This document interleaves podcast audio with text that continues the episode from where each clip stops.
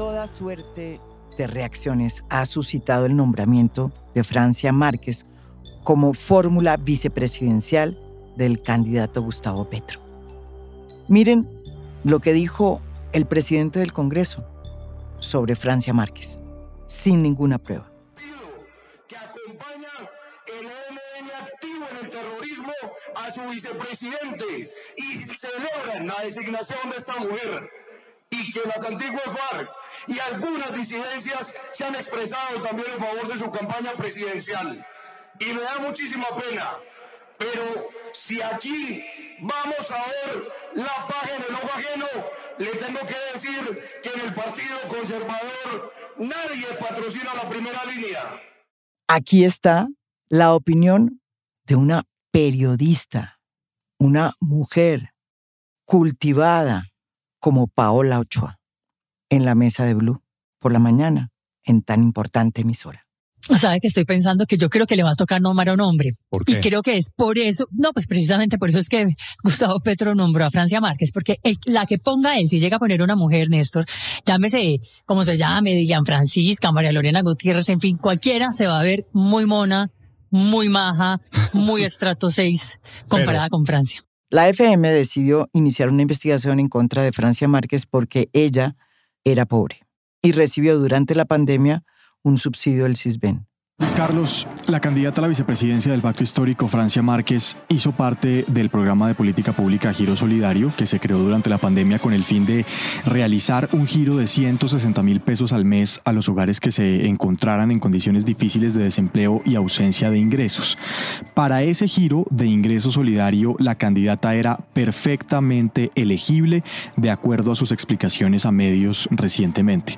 El giro de ingreso solidario se efectuó con base en la información de las cuentas de ahorro, los contratos laborales y remuneraciones por debajo de cuatro salarios mínimos mensuales vigentes. Para el momento de los giros que le correspondieron a la candidata por un total de 400 mil pesos, esta se encontraba desempleada por la pandemia, por lo que no hay ninguna irregularidad en su recepción.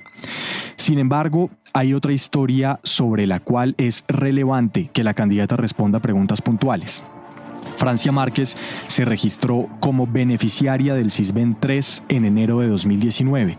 En Colombia ha habido cuatro grandes cortes del programa CISBEN que establece condiciones favorables y subsidios para personas que se encuentran en pobreza extrema, pobreza moderada o población vulnerable. La generación del CISBEN 3 fue desde 2009 hasta 2019. Esta es una plataforma de información con base en encuestas y entrevistas que le permite al gobierno focalizar las ayudas para las personas que las requieren, de acuerdo especialmente a sus condiciones de vida y de vivienda. El registro de la candidata al CISBEN 3 se realizó en el año final del programa, cuando se empezó justamente a programar la actualización del CISBEN 4, que es el que existe hoy y al que Francia Márquez ya no pertenece. Ese CISBEN 4 se estructuró para focalizar mejor la asistencia estatal durante la pandemia.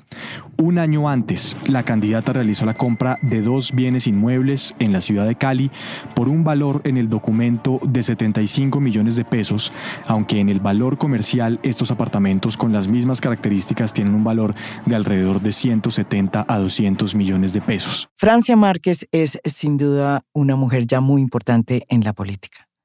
Y así como tiene grandes detractores por lo que ella representa, pues también tiene unos grandes seguidores. Puso 800 mil votos.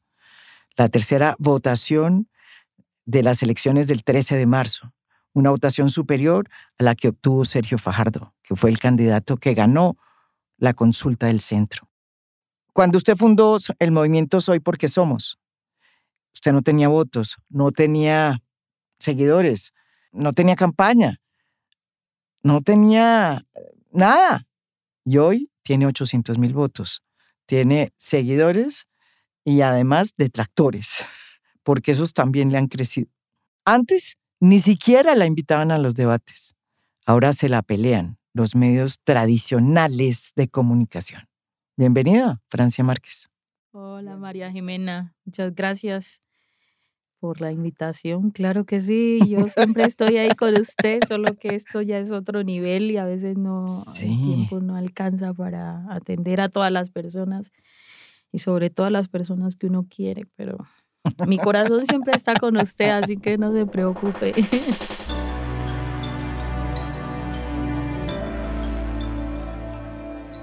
Nadie dijo que iba a ser fácil.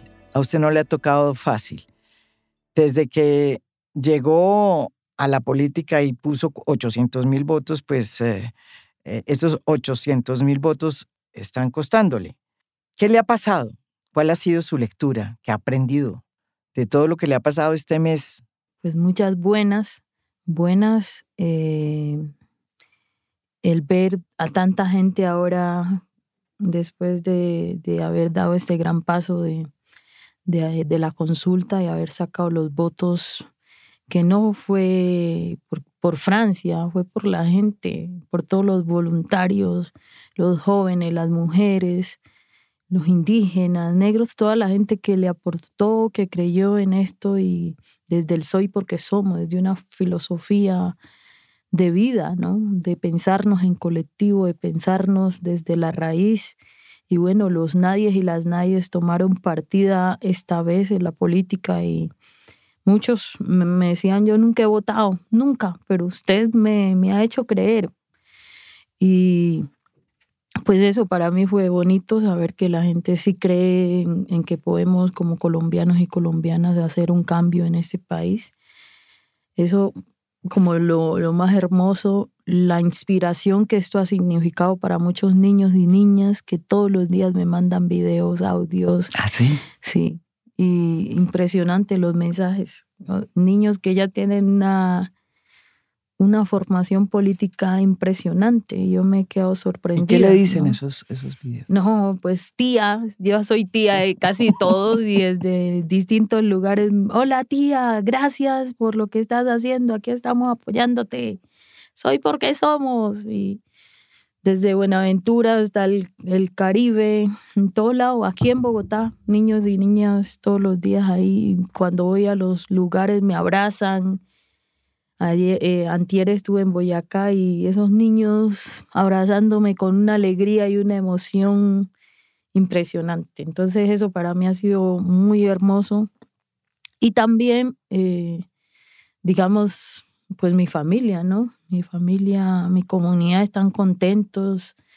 Esto ha articulado a la gente de mi municipio, sí, porque antes tenían como cada grupo político por un lado, ahora están todos juntos diciendo, no, aquí hay un propósito común, superior, y tenemos que asumirlo. Entonces ver a la gente en mi municipio diciendo, bueno, vamos todos con Francia, vamos a apoyarla. Su municipio es la Suárez. Suárez, exacto. Suárez. Y pues mi comunidad la toma. La toma. Ver a la gente así, ver a las mujeres negras eh, tan movidas, tan conmovidas, tan inspiradas, y no solo mujeres negras, ver a las juventudes en las universidades, en los distintos lugares, a las mujeres.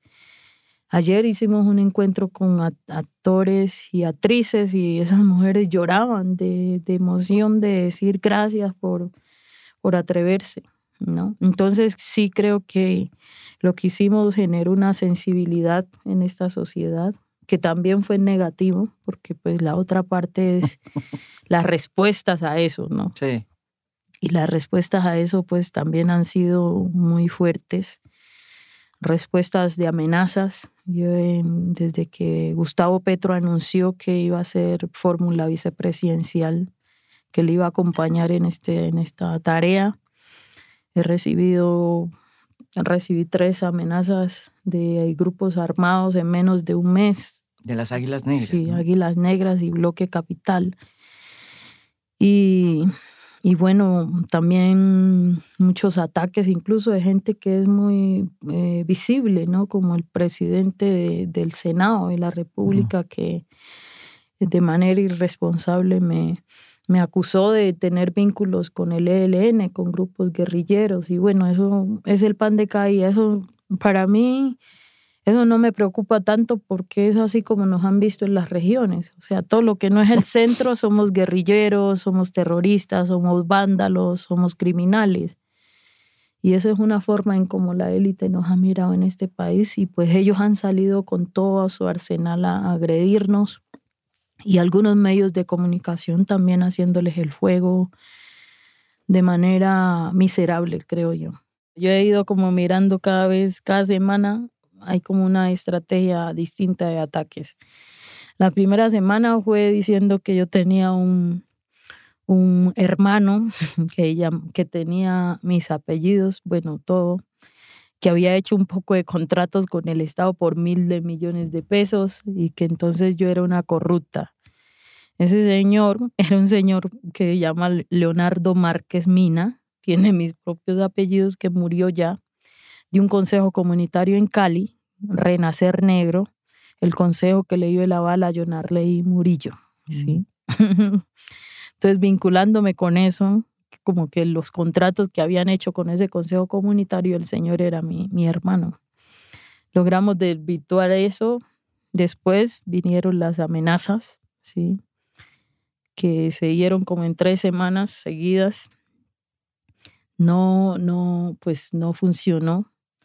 Después vinieron ya los señalamientos de que soy del, del, del LN, que soy de las FARC, bueno, todo, soy parte, según ellos, de todos los grupos insurgentes de este país. Entonces, que soy una guerrillera.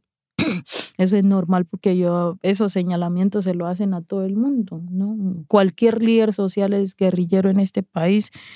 Lo preocupante de eso es que eso es ponerle la lápida encima a la gente. Eso es, eso es lo que ha significado en gran parte el asesinato de líderes sociales aquí en Colombia o la judicialización de mucha gente que es inocente, ¿sí? Y ahora ya es con, ya se metieron ya con las propiedades, de ir a buscar cuáles son las propiedades que tengo y ya casi que metiéndose con mi familia. Entonces cada vez hay una técnica, una estrategia y ahora pues el acoso exacerbado de, del periodismo colombiano que me sorprende, ¿no?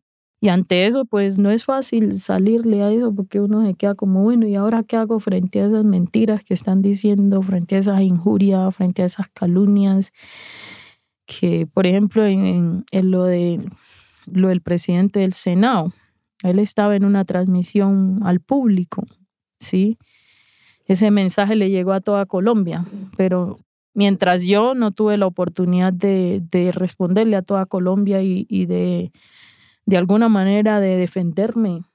Y cuando pedimos en el Congreso que, que nos dieran un espacio en democracia para defendernos de las acusaciones que él hizo, dijo que no, que el Congreso no, no abría las puertas para que yo pisara allá. Entonces, ahí uno ve la injusticia, ahí uno ve las desigualdades en un proceso político y pues son quienes dicen que son democráticos, que profesan la democracia. Eso no es democracia. Democracia es que usted tenga los mismos mecanismos y los mismos niveles de participación como los que él ha tenido. Pues a mí, eh, como no tienen que esconderme, yo nunca he tenido ningún acto de corrupción. A mí nadie me puede acusar que he sido corrupta, que he robado, que, que he hurtado, que he hecho algo en contra de alguien. Entonces buscan lo mínimo, ¿no? Y entonces ahora que porque soy eh, beneficiaria del programa de ingreso solidario, que son ciento eh, 160 mil pesos en dos meses que le dan a la gente. Son 80 mil pesos mensuales y cada dos meses 160 mil pesos. ¿Quién sale de pobre con eso, no? Y yo no lo pedí, María Jimena. Eso, eso fue un... Ellos definieron prosperidad social, definió según mi situación socioeconómica que debería recibir ese beneficio en la pandemia. Y esto porque yo nunca tampoco he recibido ningún beneficio del Estado. Entonces, que tengo viviendas, pues yo logré gracias a un premio que gané en 2018, el Goldman, por todo mi esfuerzo, por toda mi lucha histórica, que empezó desde, desde que mm, tenía 13 años. Yo sufría cada año pensando en, bueno, ¿cómo le hago una casa a mi mamá? Nosotros vivíamos en la casa de mi abuela, que una casa vieja ya, con muchos recuerdos, memorias, porque ahí yo crecí ahí, ahí hice mi vida. Y pero estaba muy deteriorada. Entonces el techo, nos caía el agua, sí, nos caía el agua que, que por supuesto yo intenté mejorarlo un poco cuando gané el premio, pues porque es la casa de los recuerdos de mis abuelos y no quería que se, se tumbara o se cayera, pero pues hice una casa digna para mi mamá y mi familia, para mis hermanos en Suárez. Ah, en Suárez. Sí, y en Cali yo compré un apartamento, pues porque no podía vivir en Suárez. Y entonces, pues eso les ha significado a ellos como que es que tiene propiedad y es que la propiedad tiene, tiene dos propiedades y tiene piscina, como si todas las unidades en Cali no tuvieran una piscina. Y de hecho la razón por la que decidí vivir en un conjunto residencial y no en un barrio popular es por la misma situación de inseguridad que estaba viviendo. A mí me tocó ir a, esa unidad que pagar la administración, que pagar los recibos. Eh, los servicios es costoso para mí porque no tengo ingresos permanentes y fijos, no tengo un empleo fijo. Entonces, siempre he, luchado, aunque tengo pues un techo que le doy gracias a Dios. El día María Jimena que a mí me anunciaron el premio, dos días antes yo estaba renegando con Dios, diciéndole, ¿por qué Dios? ¿Por qué si yo todo lo que he hecho y hoy no tengo, no tengo una casa? Porque no tenía con qué pagar el arriendo y me, yo decía, me van a sacar con mis hijos a la calle de aquí y yo estaba peleando con Dios. Y pues Dios como que me cayó la boca y me dijo, cállese, aquí tiene. Y me mandó esos recursos. Y mi compañero, que en paz descanse, me dijo, Francia, prométame antes de morirse, porque murió en el mismo año. ¿Y por qué? ¿De qué murió? Le dio un infarto. Y me dijo, Francia, prométame que así usted no haga más nada, va a conseguir su casa. Y eso fue una promesa para mí. Usted va a colocarle un techo a su mamá y va a conseguir un lugar para sus hijos. Y eso fue lo que hice. ¿Cuántas mujeres en este país, mamá, no desean tener una vivienda digna para sus hijos y todos los días luchan y sueñan por eso y a veces logran hacer el esfuerzo para sacar una vivienda, ¿no? y de interés social o, un crédito de vivienda y terminan perdiéndole. Hacen un esfuerzo de toda la vida, pagan la primera cuota y después el banco se las quita. Entonces, pues eso es lo que me cuestionan a mí, eso no es un pecado, yo no, yo nunca he hurtado y yo creo que pues Colombia mm. sabe, Colombia sabe lo que he hecho y, y por eso ese apoyo tan grande también que se ve en las calles, que se ve en el aeropuerto, a veces de las cosas que han pasado ahora que yo ya no sé ni cómo manejarlas es que ya no podemos ir a un restaurante a comer porque pues la gente no me deja comer. Se le de la emoción, venga una foto y, y no puedo decir que no. Pero en el aeropuerto me monto en el avión y, y la azafata está, déme una foto. Pero después, cuando ella pide la foto, todo el mundo quiere una foto. Así que la, está diciéndole a la gente que se sienten y ellos están, ya vamos, ya vamos, una fotico. Sí, todo eso ha pasado y eso pues me parece maravilloso porque muestra que sí hay un país que quiere un cambio. ¿Cómo ha visto usted toda esta controversia que surgió a raíz de una investigación de la FM en cuanto a el hecho de que usted sea beneficiario del CISBEN? Usted más o menos ha sido señalada de utilizar recursos, dilapidar recursos públicos como el CISBEN, porque usted dice que tiene una casa y entonces como tiene una casa, pues no tiene derecho al CISBEN. Eso es lo que dice esa investigación. ¿Usted qué les dice? María Jimena, de la FM. De la FM fue un periodista hasta mi casa, hasta mi unidad, a preguntarle al vigilante por mí, a preguntarle a la administradora de la unidad por mí. Por supuesto, ellos no le suministraron ninguna información, empezaron a grabar desde afuera y entonces lo que sacaron es que tenía piscina la unidad, sí, y que, y que, bueno, y que fueron y, buscaron como eso es público, eh, en la oficina de instrumentos públicos aparecen las propiedades de cualquier persona entonces hay dos escrituras, una del parqueadero del apartamento y otra del apartamento y salieron malintencionadamente con un artículo diciendo las propiedades de Francia Márquez, como mostrándole a la gente que tengo muchos bienes, que tengo muchas propiedades para, para decir que no soy una mujer pobre, ¿sí?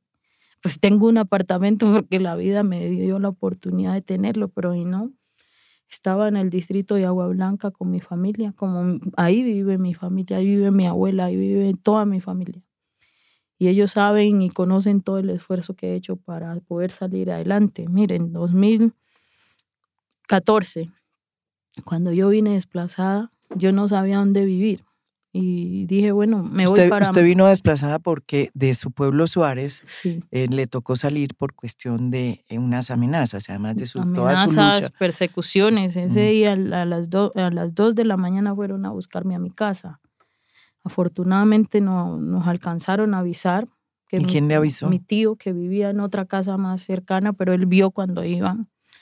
Y me alcanzó a decir, pilas, que van unos, una gente por usted. Y efectivamente yo me escondí. Ellos llegaron, sí, a mi casa.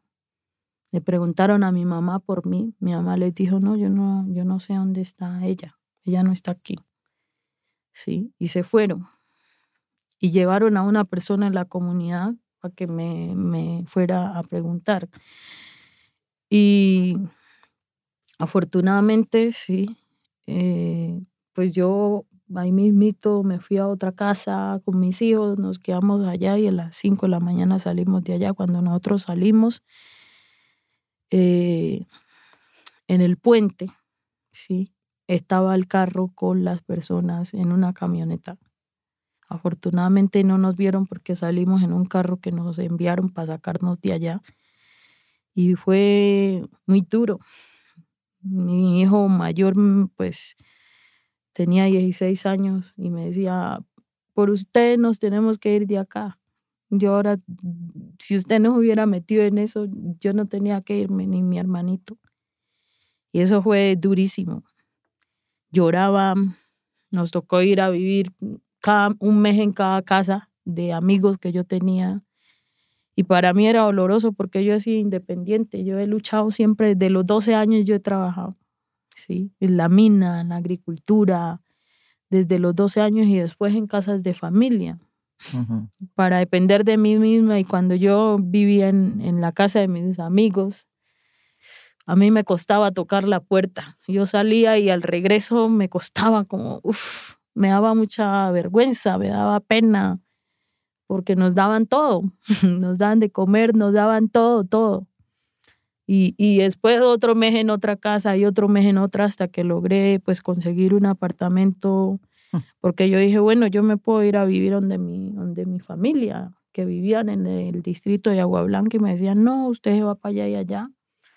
Allá usted no está segura. Y le tocó conseguir un apartamento en... eh, En una unidad, sí. ¿Y cómo, cómo, y cómo el lo costo sufragaba? de eso fue muy, muy, muy fuerte. A veces las organizaciones sociales me pagaban el arriendo. El PCN, ACOM, mi compañero, sí. O sea, cada quien cada mes miraba cómo me apoyaban. ¿Y cuánto le costaba esa unidad? 700 mil pesos.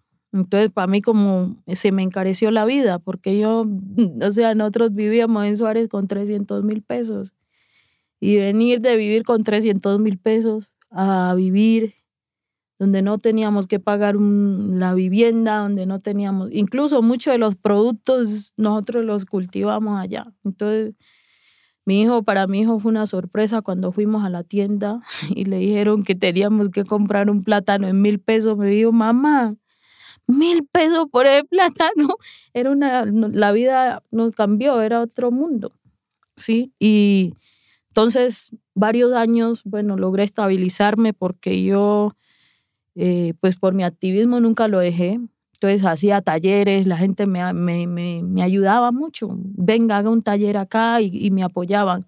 Incluso muchos profesores de universidades, acá en la Universidad de los Andes, habían profesores que me llamaban de maestrías y me decían, Francia, yo tengo una clase, quiero que usted venga y le dé una clase, una charla a estos estudiantes sobre su lucha y, y le pago, yo le pago mi sueldo para que usted se ayude. Así.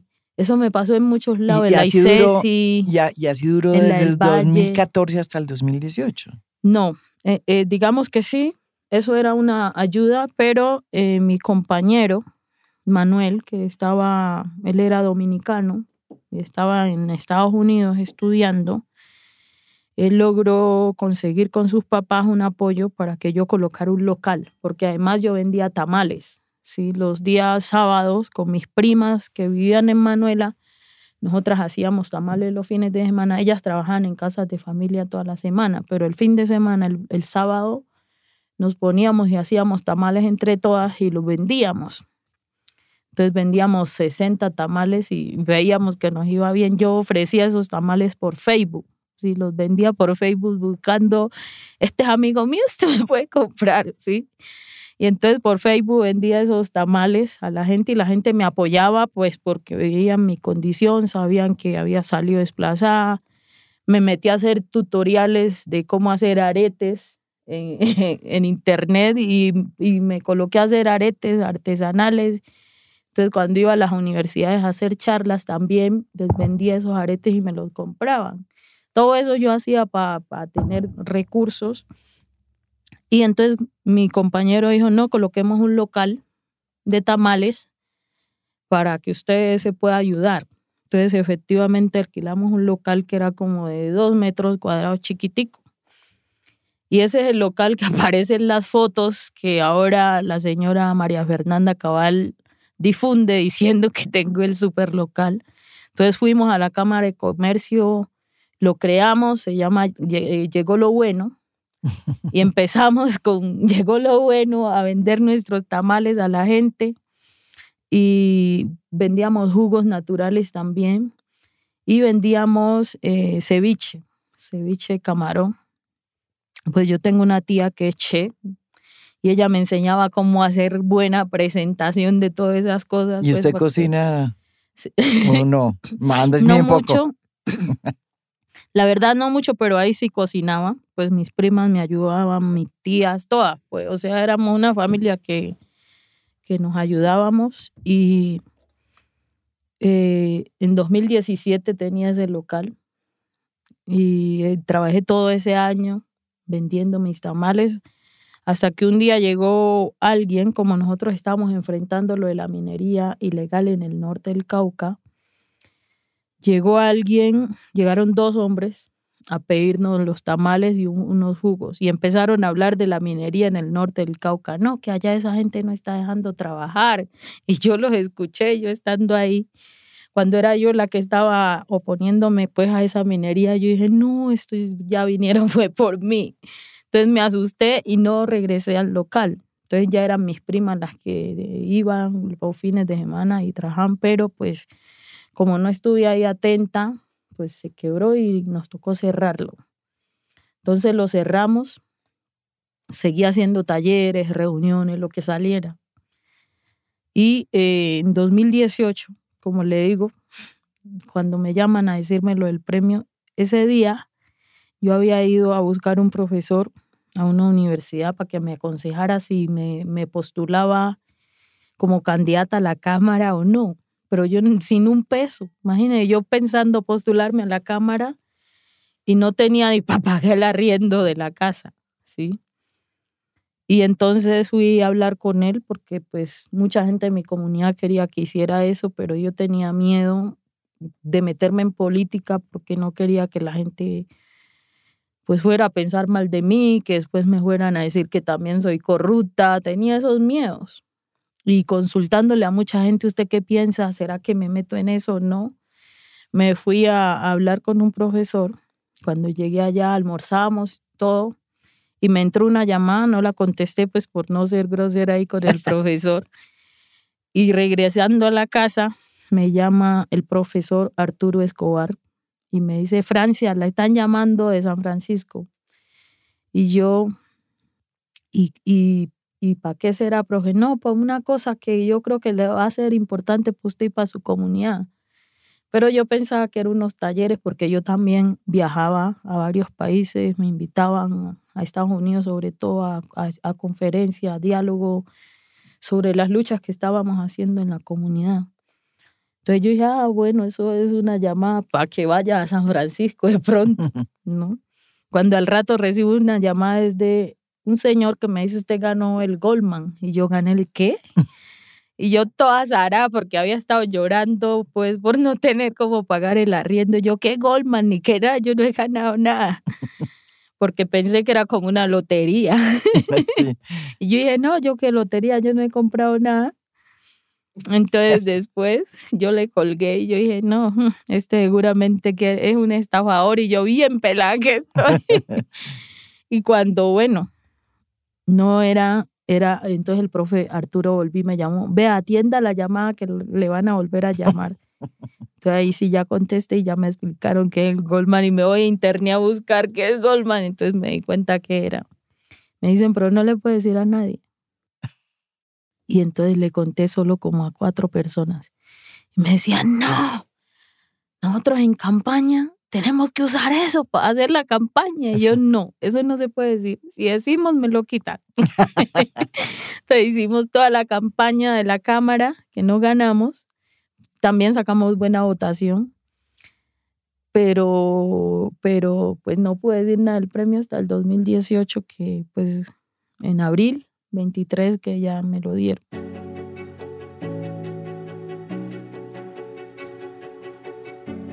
¿Y en qué momento se graduó? Porque tengo entendido que usted se graduó hace poco y que hizo además la tesis eh, suya sobre el racismo estructural. ¿De dónde sacó tiempo para estudiar, sacar la tesis y salir adelante? Yo apenas me gradué en 2020. Yo ya había terminado en 2017, yo terminé todas mis materias, todas pero yo me quedé ahí en el activismo y no escribía la tesis. Hasta que Manuel, mi compañero, me dijo, bueno, hay que salir de eso. Un día me cogió como hay que salir de eso. Y yo, bueno, voy a ponerme. Y una amiga profesora que se llama Aurora Vergara también me dijo, Francia, salga de eso ya. Y entonces me dijo, venga, siéntese, ponga, dedíquese un mes entero solo a eso pero yo no, no le hacía la tesis, pues por las luchas que estábamos dando, yo no tenía tiempo, yo les decía, yo no tengo tiempo para ponerme a escribir una tesis, yo voy a luchar por mi comunidad y pues todo lo que estaba pasando. Hasta que no, ya me sentó todo el mundo, todo el mundo me decía, ¿cuándo es que se va a graduar? Y yo, ay, no, pronto, todo el mundo, hasta mis hijos ya me dijeron, mamá, ¿y cuándo es que usted se va a graduar? Y yo, ah, bueno, ahora sí. Entonces me puse a escribir la tesis en medio de la pandemia y ahí ¿De qué es la tesis? Mi tesis es sobre consulta previa y racismo estructural en Colombia.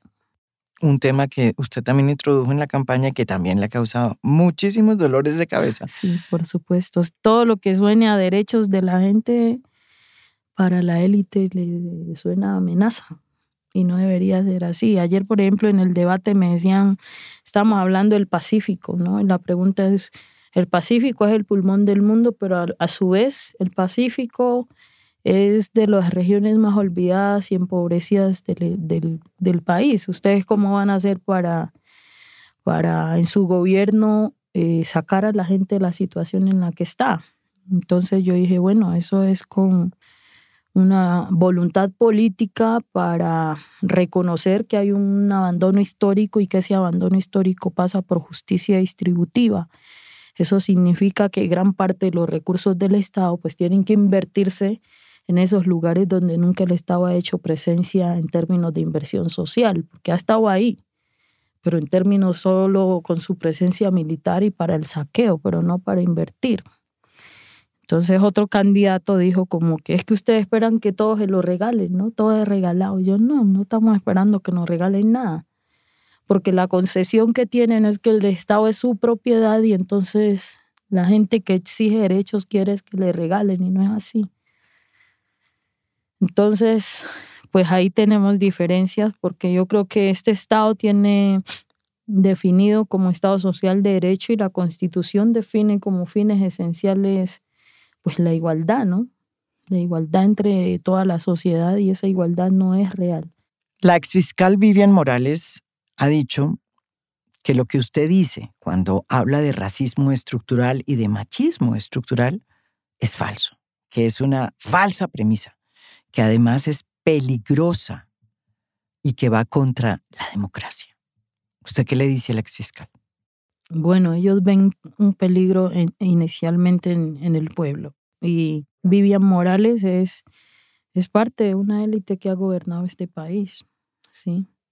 Yo la vi como fiscal y sentí que, bueno, yo sentí orgullo como una mujer fiscal cuando ella se puso de fiscal, yo como, bueno, es que eso no lo habíamos tenido. Entonces una mujer fiscal, yo me sentía orgullosa, pero tristemente pues el hecho de ser mujer no significa que ya reivindiquemos luchas sociales y que reivindiquemos la justicia.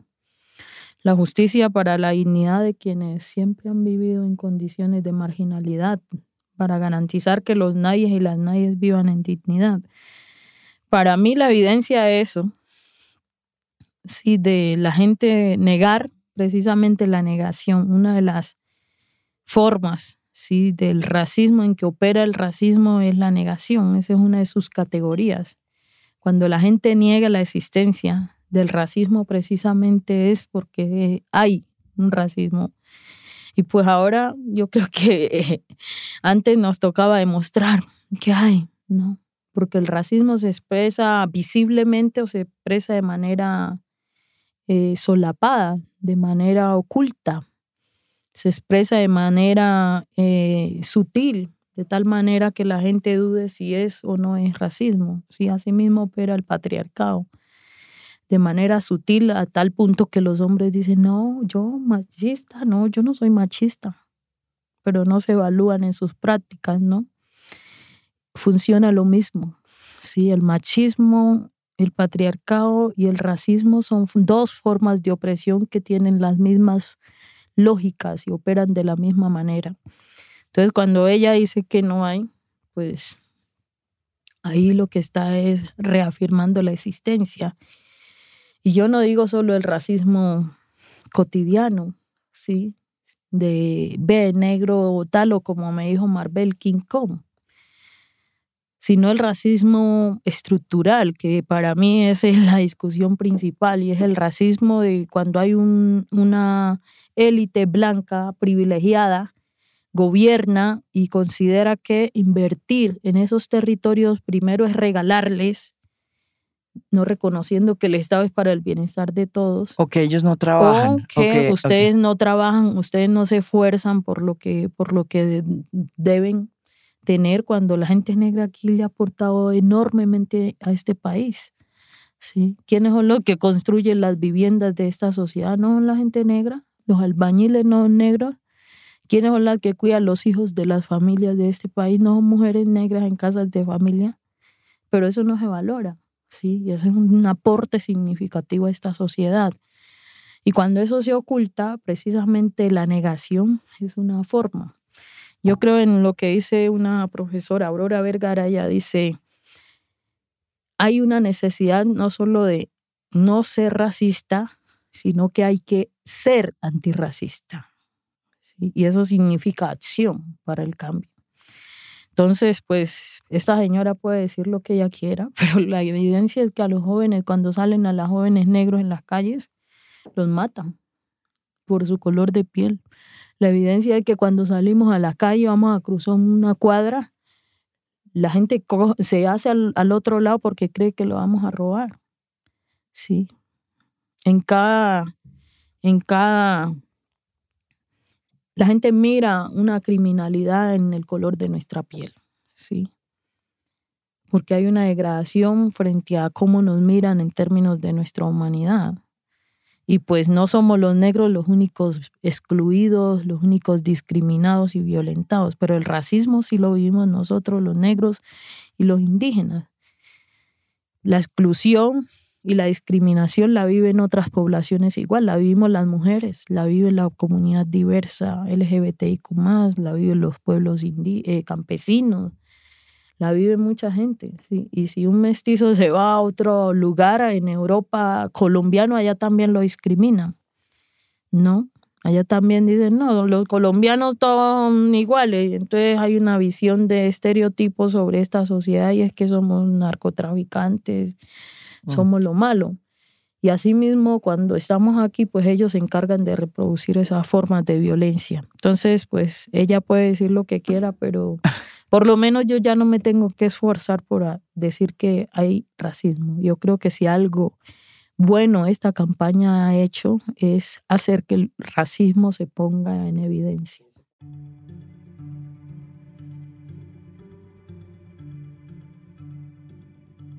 Usted tuvo un compañero que se murió en el 2018, eh, me dice.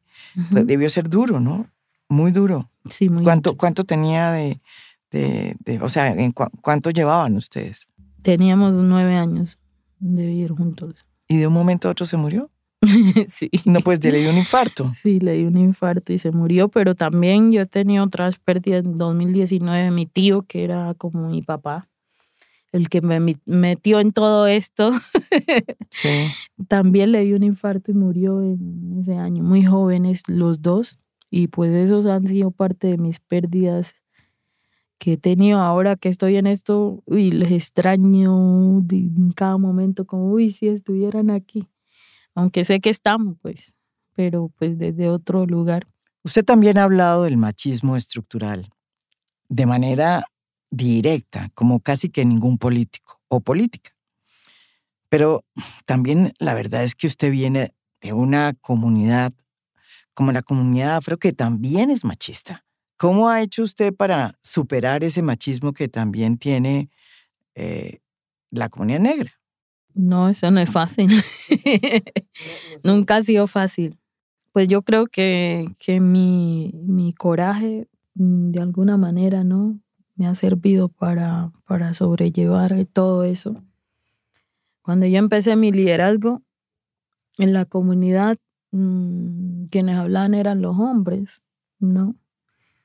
Pero en la, en la realidad, una mujer de mi comunidad se levanta a las 5 de la mañana o 4 de la mañana eh, hacer el desayuno, se van junto con los hombres a la mina a trabajar.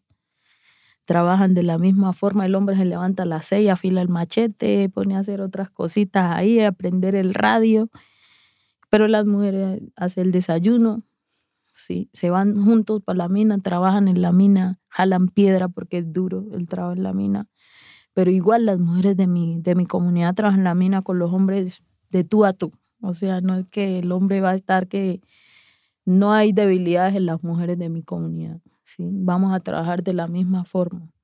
Y regresan, y ellas regresan a mirar a los hijos, que los libros, que las tareas, que el uniforme, que si está limpio, que si no, a lavarlo y hacer la comida.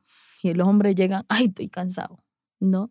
Y por la noche, pues atenderlo a ellos. Entonces siempre las mujeres están trabajando más que los hombres. ¿No? Y yo les digo de frente, yo les decía de frente a los hombres, es que ustedes, ustedes trabajan menos que nosotras, nosotras hacemos más trabajo. Entonces yo siempre he sido muy confrontativa en mi comunidad, siempre. Y me conocen así, por ser así, de decir las cosas que pienso sin adorno, de decirlas con sinceridad y por eso también me quieren, otros que no me quieren mucho, pues por, por eso, porque a la gente le gusta estar como manipulando las cosas, adornándolo para que suene bonito y, no incomodar, pero entonces cuando empecé, mm, yo creo en la organización de mujeres de mi comunidad, yo la creé, y, y los hombres decían que las mujeres estaban perdiendo el tiempo allá, que iban era a hace bochinche, que, y íbamos era preocupados por la situación. Entonces, había mucha violencia intrafamiliar y nosotras empezamos pues a dialogar sobre eso con algunos hombres que nos acompañaron, que hicieron parte de la organización, dentro de ellos un profesor de, la, de mi, comunidad que fue mi profesor y, y ha estado siempre ahí. Y entonces él convocaba a la comunidad para hablar del tema y nosotras lo poníamos. Yo colocaba la discusión. Y hicimos cosas bonitas como nosotras sembrábamos una parcela, porque una de las mujeres nos prestó una parcela, no teníamos tierra, pero ella tenía, prestó una parcela y íbamos y sembrábamos entre todas y cuando sembrábamos entre todas ahí hablábamos de todo y los recursos que cogíamos cuando vendíamos los plátanos, el maíz, el frijol, nosotras hicimos una fiesta, me acuerdo mucho, hicimos una fiesta que le llamamos eh, la fiesta de, las parejas y era para hablar del tema de la violencia. Entonces los invitamos, pero bien bonito, con flores, con brindis, con muchas cosas. O sea, era una fiesta, pues invitamos, cada uno tenía que ir con su pareja y ahí empezamos a hablar de eso. Las mujeres empezaron a decir, hmm, cuando los hombres les tocó llevar el ramo de flores y entregarle su flores a ellos, que nunca el esposo les había dado un ramo de flores, que nunca las había tratado así. Y entonces desde ahí empezó a, hicimos muchas cosas con ellas que, que mejoraron. fueron cambiando la relación y el maltrato hacia las mujeres. Hoy las mujeres de mi comunidad están súper empoderadas, súper, súper, y son las que están liderando todo. ¿Y usted cómo conoció a su compañero? En un viaje. Fui a un viaje a Estados Unidos y a Massachusetts por medio de un profesor que conocía en la Universidad de Massachusetts a una conferencia con Angela Davis, la activista afroamericana, y ahí lo conocí. Y lo vi y nos enamoramos a primera vista y ya, toda la historia bonita que... ¿Y él se devolvió con usted a la toma? No, pues en esa época. Tuvo mucho tiempo acá, sí, pero se regresó a estudiar porque estaba haciendo un doctorado. Entonces venía, iba, venía, iba, yo a veces iba también. Estuvimos juntos nueve años. ¿Y no se ha vuelto a enamorar? De la vida, de este país.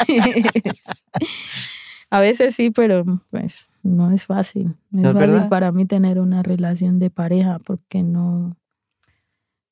Porque es complicado. ¿Por, mi activismo, ¿no? Porque este país es muy machista y de las mujeres se van a hacer su activismo, entonces como que no están ahí.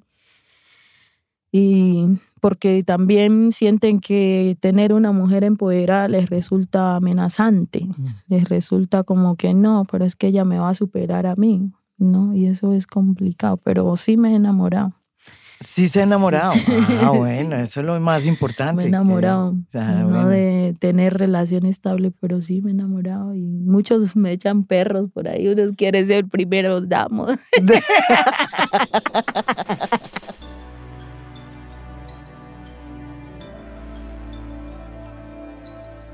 si Gustavo Petro y usted eh, ganan la presidencia, ¿cómo va a ser su vicepresidencia? Se lo pregunto porque pues eh, Marta Lucía Ramírez y otros personajes que han estado en ese puesto, pues lo ocupan como si fuera un puesto de ornamentación.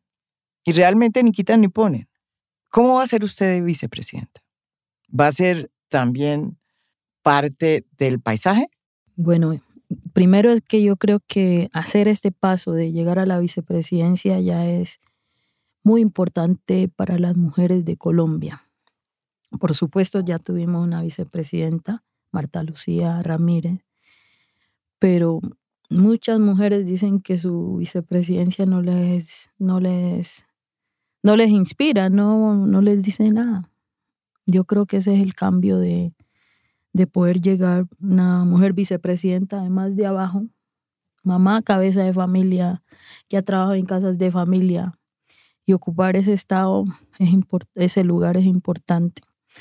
Precisamente yo creo que gran parte del racismo que se ha expresado ahora es porque muchos no, no consienten y no asimilan que una mujer que pudo haber sido eh, su empleada ahora vaya a ocupar para dirigirles en este país, vaya a ocupar un cargo para dirigirles, por supuesto, de la mano de Gustavo Petro.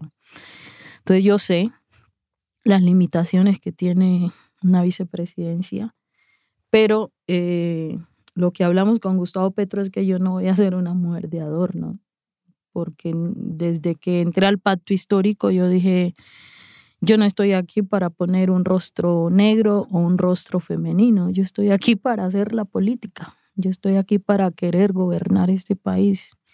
Y eso es lo que vamos a hacer, por eso vamos a crear el Ministerio de la Igualdad, y yo desempeñaré cinco tareas. El trabajo de lograr avanzar en la igualdad de las mujeres, la igualdad de derechos de las mujeres, y eso implica las mujeres en su diversidad. Así que ahí la vamos a tener a usted ayudando a trabajar para que las mujeres vivamos sabroso en este país. Cosa que también la están echando en cara, que cómo así que vivir sabroso.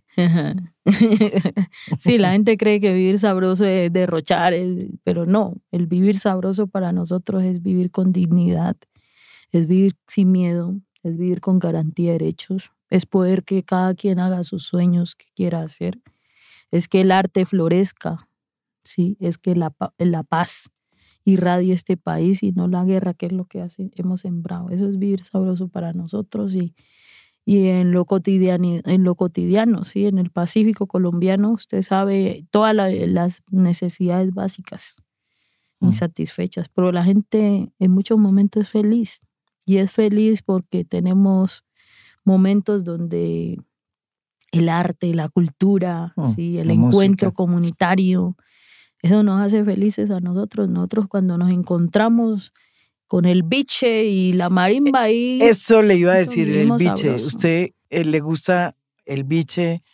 Es una gran, eh, digamos... Bebida ancestral. Es una bebida muy ancestral que se está volviendo ya no una bebida ancestral, sino una bebida que aquí están en Bogotá... Comercializando. Que se está comercializando a través de alambiques que se están impulsando. la ley que sacaron. Con la ley que ha, fortalecido algunos alambiques muy precisos, que ojalá se había... Usted, ¿qué considera que mm, le gusta el biche? Sí, claro. ¿Le, gusta el, el biche? El arrechón. ¿El arrechón le gusta? Sí. Pero, ¿y le gusta el biche curado? Sí. El biche curado, que sabemos que es más allá de un, de un estilado de caña, el biche curado es con plantas, ¿no? Medicinales. Y ahí está la sabiduría de las mayoras, que no les gusta en este país que diga mayoras. Sí. Pero ellas saben de para qué sirven esas plantas y por qué hay que hacerlo ahí. Cuando las mujeres dan a luz, mm. pues usan el biche en todo el Pacífico. Y mi mamá es partera, entonces para el pasmo, para muchas enfermedades lo usan. Entonces el biche curado pues tiene sus, sus sabidurías y cada, para cada cosa hacen una con unas plantas diferentes. Eso es parte de nuestra identidad cultural que Colombia no conocía, pero eso existió toda la vida aquí. ¿Sí? Entonces, bueno, llego a la vicepresidencia. Con el biche curado. Con el biche curado de las mayoras. Eh, a trabajar por los derechos de las mujeres en este país. Yo creo que hay que parar el feminicidio. En Buenaventura esta semana mm. vimos dos cuerpos desmembrados de mujeres y eso, eso es una locura, eso es, eso es terrible, eso hay que pararlo. Mm. Y nosotras somos el 52% de la población, así que si nos cogemos de las manos como mujeres, podemos cerrar las brechas de inequidades y desigualdades y, y esa es mi convocatoria a las mujeres. Por eso las convoco hoy porque yo creo que podemos usar nuestro amor maternal y nuestro instinto del cuidado para hacer este país diferente, para hacer este país un país de alegría y no un país de dolor y de tristeza. Mi trabajo con la juventud, sí. Y ahí voy a apoyar pues los sueños, las aspiraciones de los jóvenes, el, que los jóvenes puedan acceder a la educación, sí. Y la niñez que, que sabemos muere de hambre hoy en Colombia, sí mi trabajo con la población diversa LGBTIQ, sí. Y es que hacer que estas personas se les trate en este país con dignidad, se les respete en su humanidad, se les reconozca sus derechos laborales, sus derechos a vivir como todos los colombianos y colombianas. Mi trabajo con la población étnica afrodescendiente, raizal, palenquera, con el pueblo ron, con los pueblos indígenas, para lograr erradicar el racismo y para lograr que estas poblaciones históricamente excluidas pues tengan mejores condiciones de vida y con las regiones, las regiones excluidas, territorios donde nunca el Estado ha hecho presencia, pues ahora nosotros vamos a estar ahí. Así que esas son las cinco tareas que voy a hacer en ese Ministerio de la Igualdad y por supuesto con el apoyo y el acompañamiento de todos los colombianos y colombianas, que yo creo que ganando el gobierno, pues nos toca convocarlos a todos a pasar esa página pues de, de odio, de guerra, de violencia y darnos la oportunidad de vivir bien. Y eso es que yo le digo vivir sabroso. Sabroso. Y como para vivir sabroso, usted quisiera volver a, a su pueblo. Pero Parte no de las cosas que me duelen porque no había dimensionado eso. Yo pensaba que podía seguir yendo para mi comunidad, porque a pesar que yo salí allá, yo de vez en cuando me iba para mi, mi comunidad. Yo no podía vivir un, mes sin, sin, ir, aunque fuera escondida, camuflar, lo que fuera. pero ahora que estoy ya como candidata a vicepresidencial, ya la gente dice, no, para allá usted ni, ni se puede volver a asomar. Usted tiene que olvidarse ya de allá. Y yo, no, yo quiero volver a mi casa. Yo quiero volver con mi familia. Y pues eso es de las cosas duras que, que se sacrifican a veces para, para un mejor estar. Esperamos que la paz que logremos en este país nos permita ir a cualquier lugar sin, sin restricciones y sin miedos.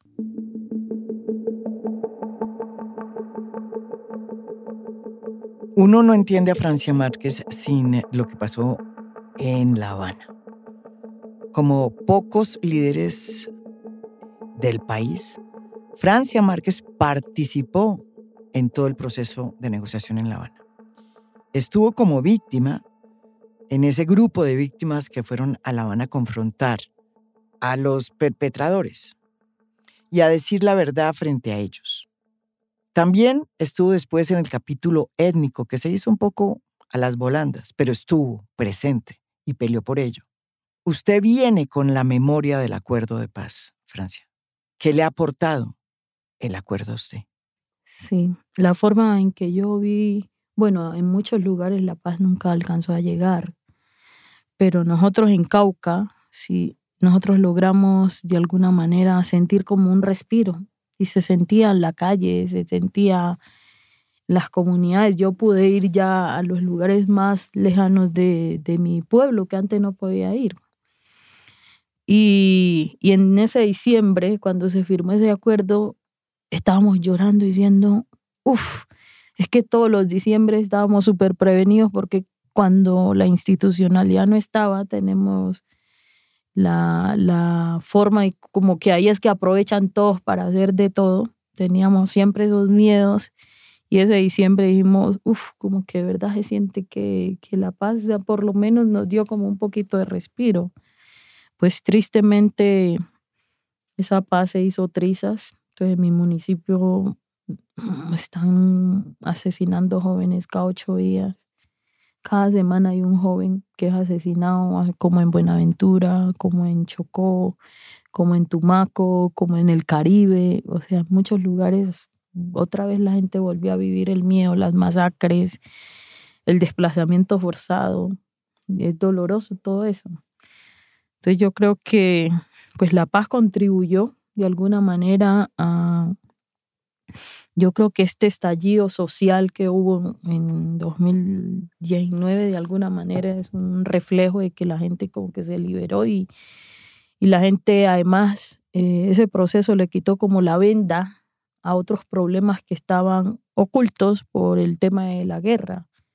Entonces toda la atención estaba puesta sobre la guerra. Al quitar la atención de ahí, pues ya empezó la gente a poner el ojo a la corrupción, de por qué no le llega agua, agua potable, porque se abudinean los recursos de, de, las TIC. Y eso, todo eso, de por qué no tienen, eh, digamos, derechos laborales, por qué no tienen acceso a un empleo. Y además llegó la pandemia, sí, que también nos encerró y encerró a mucha gente, pero sin ninguna garantía. Gente aguantando hambre que puso muchos trapos rojos en todo lado. De mi comunidad nosotros sacamos 20 toneladas de alimentos durante la pandemia para llevarla hasta Cali. ¿Sí? De cada quien un racimo de plátano, una panela, una piña. Llevamos muchos productos, eh, yuca, de todo le llevamos a la gente. Y cuando íbamos a repartir eso al distrito de Agua Blanca, la gente, la gente nos decía, denos a, nosotros, cuando ya nos había acabado, llevábamos el camión lleno y se nos acababa eso, y denos. Fue doloroso ver eso, ¿no? Y eso me puso a mí a pensar mucho en la soberanía alimentaria para este país, ¿sí? Si otra pandemia encierran a la gente, mucha gente se va a morir de hambre, no solo es la gente empobrecida, mucha gente que incluso tenían un empleo y no podían salir a trabajar. Pues después apareció... Eh, el Internet y el trabajo virtual, pero eso puso en causa a todo el país. Y sobre eso de no tener seguridad alimentaria, seguridad jurídica, seguridad en términos de una vivienda, porque el pago del arriendo y todo eso, pues eso contribuyó a ese estallido social de alguna manera, que puso, evidenció el verdadero rostro de un modelo económico fallido que hemos tenido. Porque yo creo que la pandemia no generó la condición que estábamos viviendo, solo lo destapó, luego lo puso en blanco y negro. Y bueno, ahora yo creo que toda esa gente ha tomado mucha conciencia también y por eso el apoyo, creo yo, que, que recibí también en estas elecciones y que esperamos que, que el 29 de mayo también tengamos ese mismo apoyo y, y podamos empezar a irradiar un cambio para este país, ganando Gustavo Petro y Francia Márquez. Esto es A Fondo, un podcast original de Spotify. Mi nombre es María Jimena Duzán.